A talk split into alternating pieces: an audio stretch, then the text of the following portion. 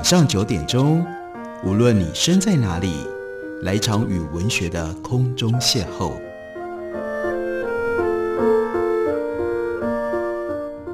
杨照谈书，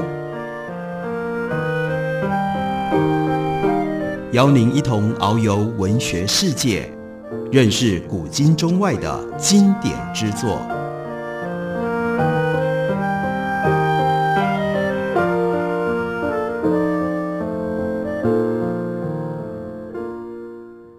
听众朋友，大家好，欢迎收听杨照谈书。本节目为台北广播电台 FM 三点一，每个星期一到星期五晚上九点为大家播出。我是杨照，在今天的节目当中要为大家介绍的比较特别的一本书，因为这是由德文翻译成为中文的，它的作者是一位土耳其裔的德国人，他的名字是库布拉古穆塞。他的这本书德文书名是《Sprache und Sein》，直接翻译的话，那就是。言说和存在，中文译本由堡垒文化出版，翻译作“我说，所以我存在”。有一个副标题是“语言如何形塑我们的思想，并且决定社会的政治”。身为一位土耳其裔的德国人，作者古穆塞，他就在开头的时候这样提出了问题，并且这样叙述他的经验。他问的是：什么先出现呢？是我们的语言？还是我们的认知。他的回忆是许多年前的事了，在一个温暖的夏夜里，在土耳其西南部一个小城的港口边，我们喝着红茶，悠闲地嗑着盐味葵花籽。我的伯母看着海，她望向那片深沉幽静的黑暗，对我说：“你看这个雅卡姆斯，好明亮啊！”我随着他的眼光看过去，却找不到任何明亮光，在哪里？我问他，再次指向海，但是我却不明白他的意思。我的父母笑着向我解释：“雅克莫斯是月亮在水中的倒影，而今我也能够看到我面前那黑暗当中的亮光。”雅克莫斯。从那时候开始，每当我夜晚在海边散步的时候，总会看到雅克莫斯。我好奇，我周遭的人还能不知道什么是雅克莫斯的人，是不是也能够看得见？因为语言会改变我们的认知，而我因为认识了这个字 Jacobus 而才能够感受到这个名词的意涵。如果除了德语，因为作者是用德文写作的，所以他问说：“你在德语之外还会说另外一种语言？那么你绝对想得出来，有无数多用来描述现象、状况或者是情感的词汇，在德语当中没有贴切翻译的对应单词。”比如说，在日语里面有字表达的是从夜袭之间洒落的阳光；另外，阿拉伯语里有一个古法，表示那是用一只手可以舀起的水量；希腊语词汇有一个字，指的是用热情、热爱和精力全心去做一件事。你是不是也有过这种情况？当你身处陌生的城市当中，有人为你指路，你认真的聆听。但是，当你一抬起脚，却立刻忘了路该怎么走呢？在夏威夷人的语言里面，就有一个描绘这种情况的词汇，叫做阿卡伊。另外，土耳其有一个词汇叫做 gubat，那是好几年前的事了。他说，当时我住在英国牛津，在开斋节那天早上，我听着收音机播放关于德国开斋节的报道。主持人叙述，在清晨维西中出发前往清真寺的父亲们，也谈到了家家户户的兴奋之情和共享早餐的倒数准备，还有穿着新衣、梳好头发、满心期待围着礼物袋跳舞的孩子们。收音机传来的熟悉声响，把整个厨房给灌满了。他说：“那是自我离开德国的家人旅居国外以来，头一次感受到这些。”带来的空虚，我发现我思念熟悉的人，思念我的父母、兄弟姐妹、祖父母、叔伯婶姨、堂兄弟、表兄弟，还有每次紧抱着我说孩提时候我是什么模样，时间过得好快的这些社区的长者，就是如此。那些所有爱我的人不在我身边，令我感到悲伤。然而，其实不在的不是他们，而是我，是我离开了。我活在土耳其语所谓的 Gubert 当中。我坐在书桌前，试着将我的情感化为文字，手指在键盘上飞舞，行云流水般写着，觉得再自然不过。直到许久以后，我才惊觉自己是以土耳其语在书写。即使我在那段时间多半与德语或者是英语交谈，乃至于思考，但我在异地强烈思乡的那种情感，却是土耳其语 Gurbet 最能够适切的表达。对比这个词汇所给予我的触动，生活在他乡这样的翻译就显得过分的贫乏了。Gurbet 是我在德语当中找不到直接翻译的众多词汇之一。正如同许多我以德语陈述的想法，没有办法用简单的土耳其语句来表达。有时候，我想以土耳其语来说德语的 d o c 这是很有意思的词汇，可以用来否定任何的陈述，或者是想要解释一直浮现在我脑海当中的 “furwärts”，那是思慕远方的意思，或者是 “Schadenfreude”，幸灾乐祸。我在翻译每个词汇的时候，都需要以若干完整的句子，让对方多少能够了解我的想法、我的意思或者我的感觉。某一些情感就只存在于特定的语言当中，语言打开了我们的世界，但同时也限制了我们的世界。每种语言都存在一种独特的世界观。倘若如此，一种语言的世界观和另一种语言的世界观。能有多大程度的差异呢？我们的语言，而不只是词汇，影响了我们的世界认知，这已经是不争的事实。其中有争议的问题是，语言究竟能影响我们的认知跟思考到什么样的程度？以数字为例，有一些语言不使用数字，例如巴西亚马逊流域的皮拉哈人，他们所说的语言，除了一、二和许多之外，没有表达特定数量的词汇，如此说来，皮拉哈人对于世界的认知应该是跟我们不一样吧？为了要找出答案，研究者进行了以下的实验：他们在桌上放了若干个电池，最多不超过十个，接着请志愿者放上相同数目的电池。志愿者能够轻松完成数量三个以下的电池任务，但是，一旦电池的数量超过了四个，他们的表现就越来越不确定。此外，皮拉哈人他们也不使用精确的颜色用词。研究皮拉哈语多年的语言学家 Daniel Avery 他就说，有的时候皮拉哈人为了满足研究者，会干脆随意用其他的词汇来表示颜色。他们也不使用过去式的时态。Avery 就认为，皮拉哈人是真正活在当下、专注于现在的人。及时行乐是为他们量身打造的人生准则。只有少数皮拉哈人记得祖父母的名字。对比其他生活条件类似的民族，会预先耕作生产几个月的小麦，皮哈拉人最多只有几天的存粮。他们和其他的亚马逊民族一样，没有创世神话。如果他们被问到过去，在皮哈拉人出现之前，在森林出现之前的情况是如何，他们会回答。一切一直都是如此。Everett 所描述的这个字叫做 “Scipio”，可以被视为是理解皮拉哈人世界观的关键字。Everett 说：“我终于理解这个字指的是经验的局限，就是正要进入或者是离开感知范畴的活动，也就是跨越经验界限的那一刻。闪烁的火苗是反复出现和消失在经验或者是感知范畴的火光。”皮拉哈人的陈述内容只和此时此刻直接相关，可能是谈话者本身所经历的事件，或者是谈话者生命当中接触过的人亲眼目睹的事情。最初几年 e v e r e t 他以基督教传教士的身份和皮拉哈人一起生活，然而他想让皮拉哈人叛逆的努力屡屡失败，因为他们对圣经故事丝毫不感兴趣。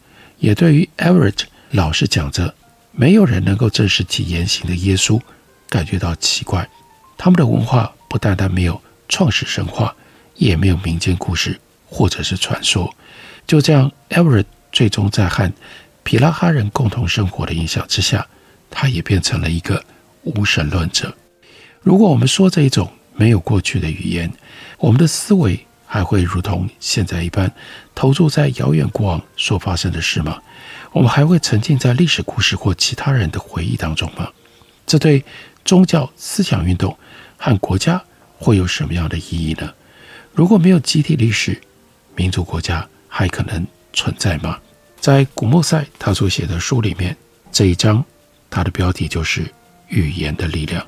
你认识、你体会到语言如何决定我们和世界关系的这种巨大的力量了吗？我们休息一会儿，等会回来继续聊。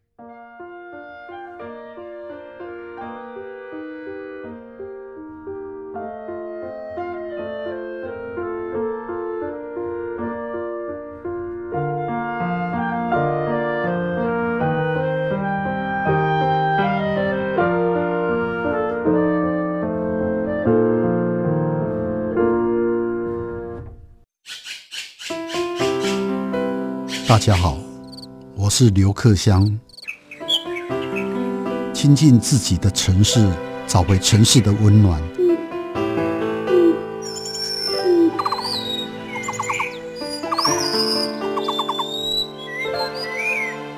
听见台北的声音，就在台北广播电台，FM 九三点一，AM 一一三四。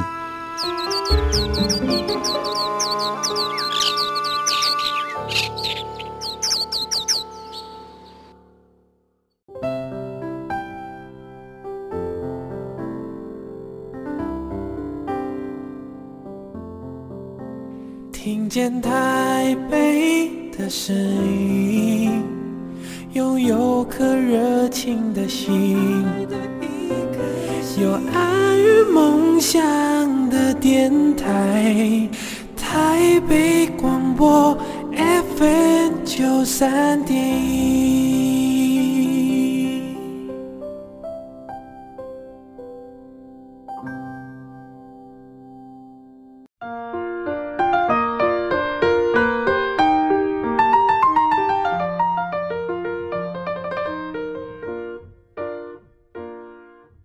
感谢你继续收听《杨照谈书》。本节目与台北广播电台 FM 九三点一，每个星期一到星期五晚上九点，为大家播出到九点半。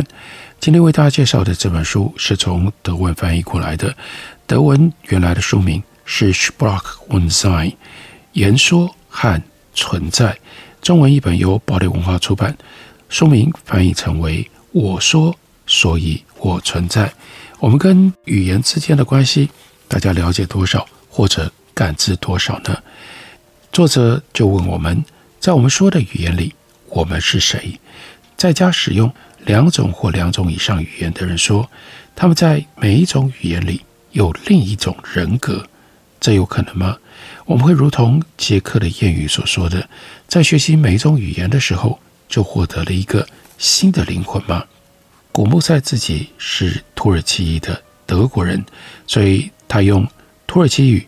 德语，另外他也使用英语，有三种语言，他可以读、写、思考。另外，他也用四种语言来感受。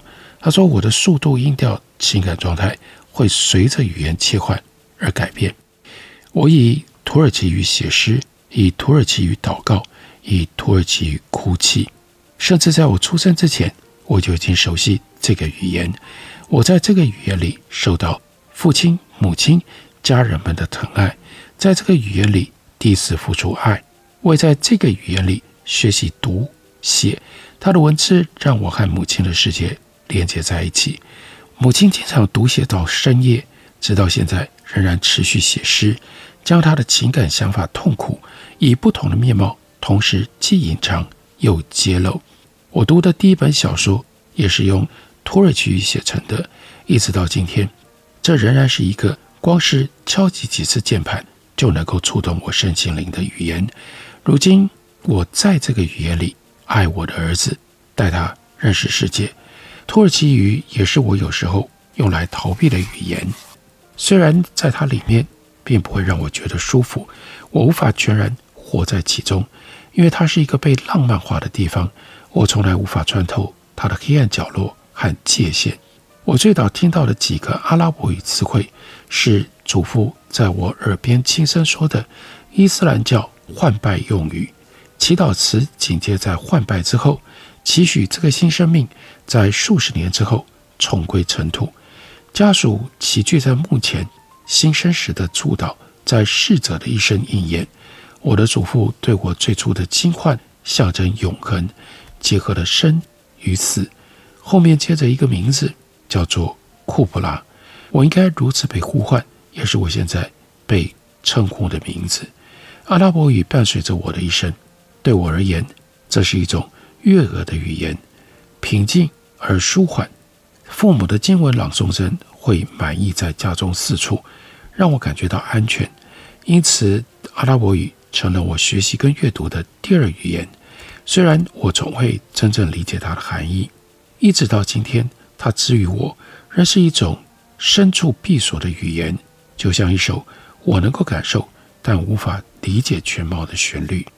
我最早会说的几个德语词汇，是我坐在厨房椅子上骄傲说出来的：房子啦，车子啦，树。当时是冬天，我还没上幼儿园，烤箱里烤着栗子。德语将会成为我最重要、最全面，却也最矛盾的家。它对我敞开了巨大宽广的世界。给予我新的自主性，我在这个语言里结交新的朋友，它也是通往文学宝藏、故事、通往过去和未来愿景的钥匙。它让我和陌生人产生连接，和友善的人也和不太友善的人交流。现在的我懂得别人用厌恶的眼神看着我说话意味着什么。无论喜欢与否，德语将我们捆绑在一起了。我以德语学习，并且以德语授课。在这个语言里，我不被允许说我的母语，因为这对其他人来说很奇怪。所以我开始快速地说德语，比现在更快、更忙乱。我试着在允许的时间内塞进最多的东西，去叙述、去说明。我想要整个人存在这个语言里，想要在它之中实现自我，在它里面做自己。但是我碰撞到这个语言的界限，我跌倒了，我站起来，再试一次，这回加上助跑，我冲撞他的墙，在他的障碍上跌倒，重新站起，疲累垮下，站起，一次又一次，满怀希望。当我用德语思考，并且想要表达我的想法的时候，我会对那些无法穿过德语如针缝般的面向感到悲哀。我想要能以德语表达一切，这是我对其他语言不会有的要求。我以德语玩乐奋战，我爱德语，而且尊敬德语，而且这一切同时发生。然后我离开了德国，将语言切换成为英语。我在英语里比较放松，我的肩膀不会那么沉重，我感觉到很自由。我信任自己所说的内容和自己说话的对象。那个和我一起思考的人，我不需要拼命让别人理解我。我想给予想法空间，而诗句正是这个我刚学会的语言里如此轻易地从笔尖流出。如果我想不出一个字，我就自己发明一个。我用其他语言来补充这个语言。对我来说，英语具有弹性。他请求我将自己交付给他，可是它不是我想要全心托付的语言。它不是我渴望的语言，德语才是我想要拥抱的语言。于是，我重回德语身边，不想再和它缠斗，我就只想在它里面。我也开始用德语写诗，开始拓展德语的文字，不需要请求批准。说到底，我又究竟要向谁请求批准呢？它不是出借品，也不是暂时托付给我的东西，而是一部分的我，它属于我。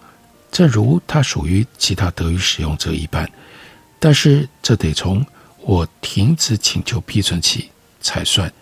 所以，对于古莫塞来说，土耳其语是爱和忧郁的语言，阿拉伯语是神秘的心灵的语言，德语是知识和渴望的语言，英语则是自由的语言。美国作家 John Paul Lacheri 他说。英语这个让他多次书写获奖的语言的情况，和我的情况是相反的。印度裔而在美国成长的 Lahiri，他就描述，他总是活在语言的流亡当中。他的母语孟加拉语变成了一种外语，因为他没学习读写孟加拉语，因为他对美国人就是一种外语。Lahiri 他和英语的关系充满了矛盾，就像许多在学校里学会英语的多语写作者一样，英语是多数人的语言，他决定谁隶属其中，谁不是其中的一份子。所以拉希瑞就说。英语几乎是我一生当中一场强烈的奋战，一个痛苦的冲突，一种持续的失败感，可以说是我所有恐惧的来源。它代表着一种你必须掌握和诠释的文化。英语是我过去岁月里一个沉重艰难的部分。我受够了。Lahiri 在快三十岁的时候，和妹妹去佛罗伦斯旅行，接着被意大利语。给迷住了，仿佛这就是他一直渴求的语言。他就不断地学习意大利语，最终在四十多岁的时候和丈夫移居罗马。他沉浸在意大利语当中，最后也决定用意大利语来写作。他说自己在意大利语里是一个更强悍、更自由的人。这种语言流亡的感觉，以及语言之间的相互丰富彼此，也是许多。多语作家关注的重点。另外一位作家 Navi Kamani，他就说：“我只呼吸德语，我只能够塑造德语。波斯语不一样，我比较熟悉波斯语，也许甚至在情感上更靠近波斯语。但是我对波斯语并不精通，我无法好好的掌握它，以至于无法创造出自己的语言。然而波斯语似乎时不时。”能在某些地方帮助我扩展，去形塑德语。另外，音乐人 Onajiri，他是在肯亚出生的，他是在肯亚长大的。十三岁的时候移居德国，他的母语是基库尤语，还有呢斯瓦希里语。这个时候被禁止了，于是他就只能够说官方语言，那是英语。如果他和其他的孩子被抓到说自己的母语，就会受罚，甚至挨打。英语对他来说是一座监狱，而在他移民之后学习的德语是自由的语言。他在德语里面学到了 sexuality，学到了性，认识身为女人的自己。她在德语当中长大，她就告诉古莫塞，在我的母语里，我一直还是一个十三岁的女孩。如果今天有人以施瓦希里语或者是基库尤语谈论性，对于可玛尼都没办法适应，都会脸红。然而他以这些语言歌唱，他可以唱基库尤语、施瓦希里语、德语、英语，还有法语，也就是他最初学的语言、被选择的语言和殖民语言。每种语言都能够让他表达相当特别的经验，少了任何一种语言。就少了它存在的一部分。如果他只说其中的一种语言，那他就不可能存在了。这是最精确的表达出来。这本书为什么书名叫做《Sprache und Sein》？言语、言谈、语言和存在之间的关系，非常值得我们不只是阅读参考，而且跟随着作者古木赛的思考，我们也好好思考一下。预言到底是什么？感谢你的收听，明天同一时间我们再会。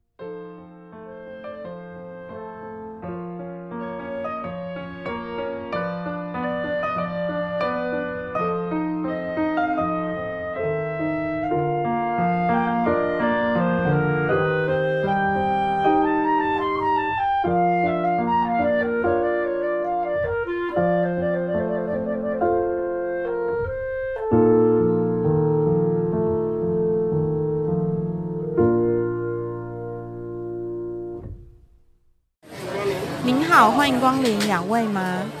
两双塑胶筷子，两个塑胶碗。我要一杯大冰。先生，你的饮料好喽。一支吸管，一个塑胶杯，一个塑胶杯膜，一个塑胶袋。每年有八百万公吨的塑胶垃圾进入海洋，影响到生态环境与海底生物的生存。不再使用一次性塑胶用品，减速爱地球，从你我做起。您所拨的电话无法接听，请稍后再拨。The number you have dialed is not available. 好想找人说说话哦。我在开会，等下打给你呢。需要的时候，怎么你们都不在身边？一九二五，依旧爱我，卫福部二十四小时安心专线一直都在。生活没有过不了的难关，珍惜生命，拥抱希望。